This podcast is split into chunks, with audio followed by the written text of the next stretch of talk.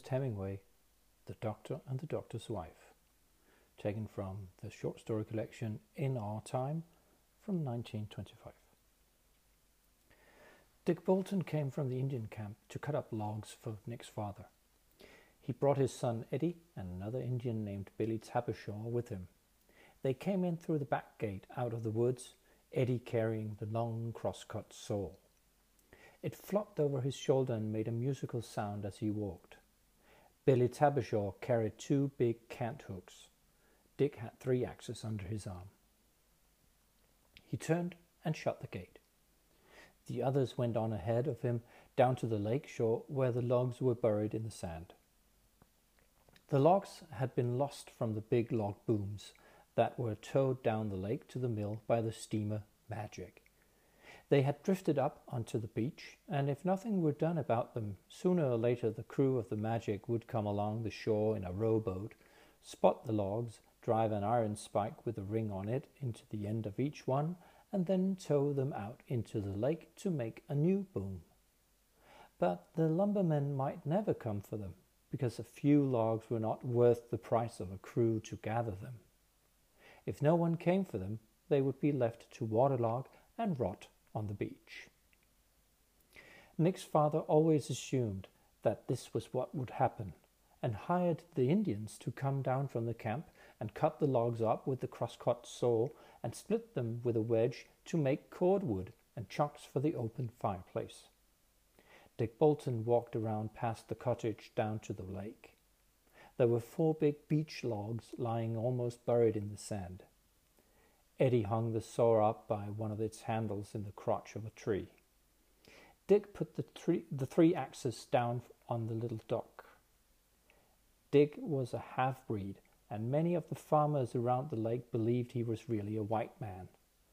He was very lazy, but a great worker once he was started. He took a plug of tobacco out of his pocket, bit off a chew, and spoke in Ojibwe to Eddie and Billy Tabeshaw. They sunk the ends of their cant hooks into one of the logs and swung against it to loosen it in the sand. They swung their weight against the shafts of the cant hooks. The log moved in the sand. Dick Bolton turned to Nick's father. Well, Doc, he said, that's a nice lot of timber you've stolen. Don't talk that way, Dick, the doctor said. It's driftwood. Eddie and Billy Tabeshaw had rocked the log out of the wet sand and rolled it toward the water. Put it right in, Dick Bolton shouted. What are you doing that for? asked the doctor. Wash it off. Clean off the sand on account of the saw. I want to see who it belongs to, Dick said. The log was just awash in the lake. Eddie and Billy Tabeshaw leaned on their cant hooks, sweating in the sun. Dick kneeled down in the sand and looked at the mark of the scaler's hammer in the wood at the end of the log. It belongs to White and McNally, he said, standing up and brushing off his trousers' knees. The doctor was very uncomfortable. You'd better not saw it up then, Dick, he said shortly. Don't get huffy, Doc, said Dick. Don't get huffy. I don't care who you steal from. It's none of my business. If you think the logs are stolen, leave them alone and take your tools back to the camp, the doctor said. His face was red.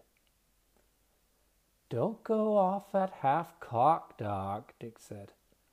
He spat tobacco juice on the log. It slid off, thinning in the water. You know they're stolen as well as I do. It don't make any difference to me. All right, if you think the logs are stolen, take your stuff and get out. Now, Doc, take your stuff and get out. Listen, Doc, if you call me Doc once again, I'll knock your eye teeth down your throat. Oh, no, you won't, Doc. Dick Bolton looked at the doctor. Dick was a big man. He knew how big a man he was. He liked to get into fights. He was happy. Eddie and Billy Tabeshaw leaned on their cant hooks and looked at the doctor. The doctor chewed the beard on his lower lip and looked at Dick Bolton. Then he turned away and walked up the hill to the cottage. They could see from his back how angry he was. They all watched him walk up the hill and go inside the cottage. Dick said something in Ojibwe. Eddie laughed, but Billy Tabeshaw looked very serious. He did not understand English, but he had sweat all the time the row was going on. He was fat, with only a few hairs of mustache like a Chinaman. He picked up the two cant hooks. Dick picked up the axes, and Eddie took the saw down from the tree. They started off and walked up past the cottage and out the back gate into the woods. Dick left the gate open. Billy Tabeshaw went back and fastened it. They were gone through the woods. In the cottage, the doctor, sitting on the bed in his room, saw a pile of medical journals on the floor by the bureau. They were still in their wrappers, unopened. It irritated him. Aren't you going back to work, dear? asked the doctor's wife from the room where she was lying with the blinds drawn. No. Was anything the matter? I had a row with Dick Bolton. Oh, said his wife. I hope you didn't lose your temper, Henry. No, said the doctor. Remember that remember that he who ruleth his spirit is greater than he that taketh a city, said his wife. She was a Christian scientist. Her Bible, her copy of Science and Health, and her quarterly were on a table beside her bed in the darkened room. Her husband did not answer. He was sitting on his bed now, cleaning a shotgun. He pushed the magazine full of the heavy yellow shells and pumped them out again. They were scattered on the bed. Henry, his wife called, then paused a moment. Henry, Yes, the doctor said. You didn't say anything to Bolton to anger him, did you? No, said the doctor. What was the trouble about, dear? Nothing much. Tell me, Henry. Please don't try and keep anything from me. What was the trouble about? Well, Dick owes me a lot of money for pulling his squaw through pneumonia, and I guess he wanted a row so he wouldn't have to take it out in work. His wife was silent. The doctor wiped his gun carefully with a rag. He pushed the shells back in against the spring of the magazine. He sat with the gun on his knees. He was very fond of it. Then he heard his wife's voice from the darkened room. Dear, I don't think, I really don't think that anyone would really do a thing like that. No, said the doctor said. No, I can't really believe that anyone would do a thing of that sort intentionally. The doctor stood up and put the shotgun in the corner behind the dresser. Are you going out, dear? his wife said. I think I'll go for a walk, the doctor said. If you see Nick, dear, will you tell him his mother wants to see him? His wife said.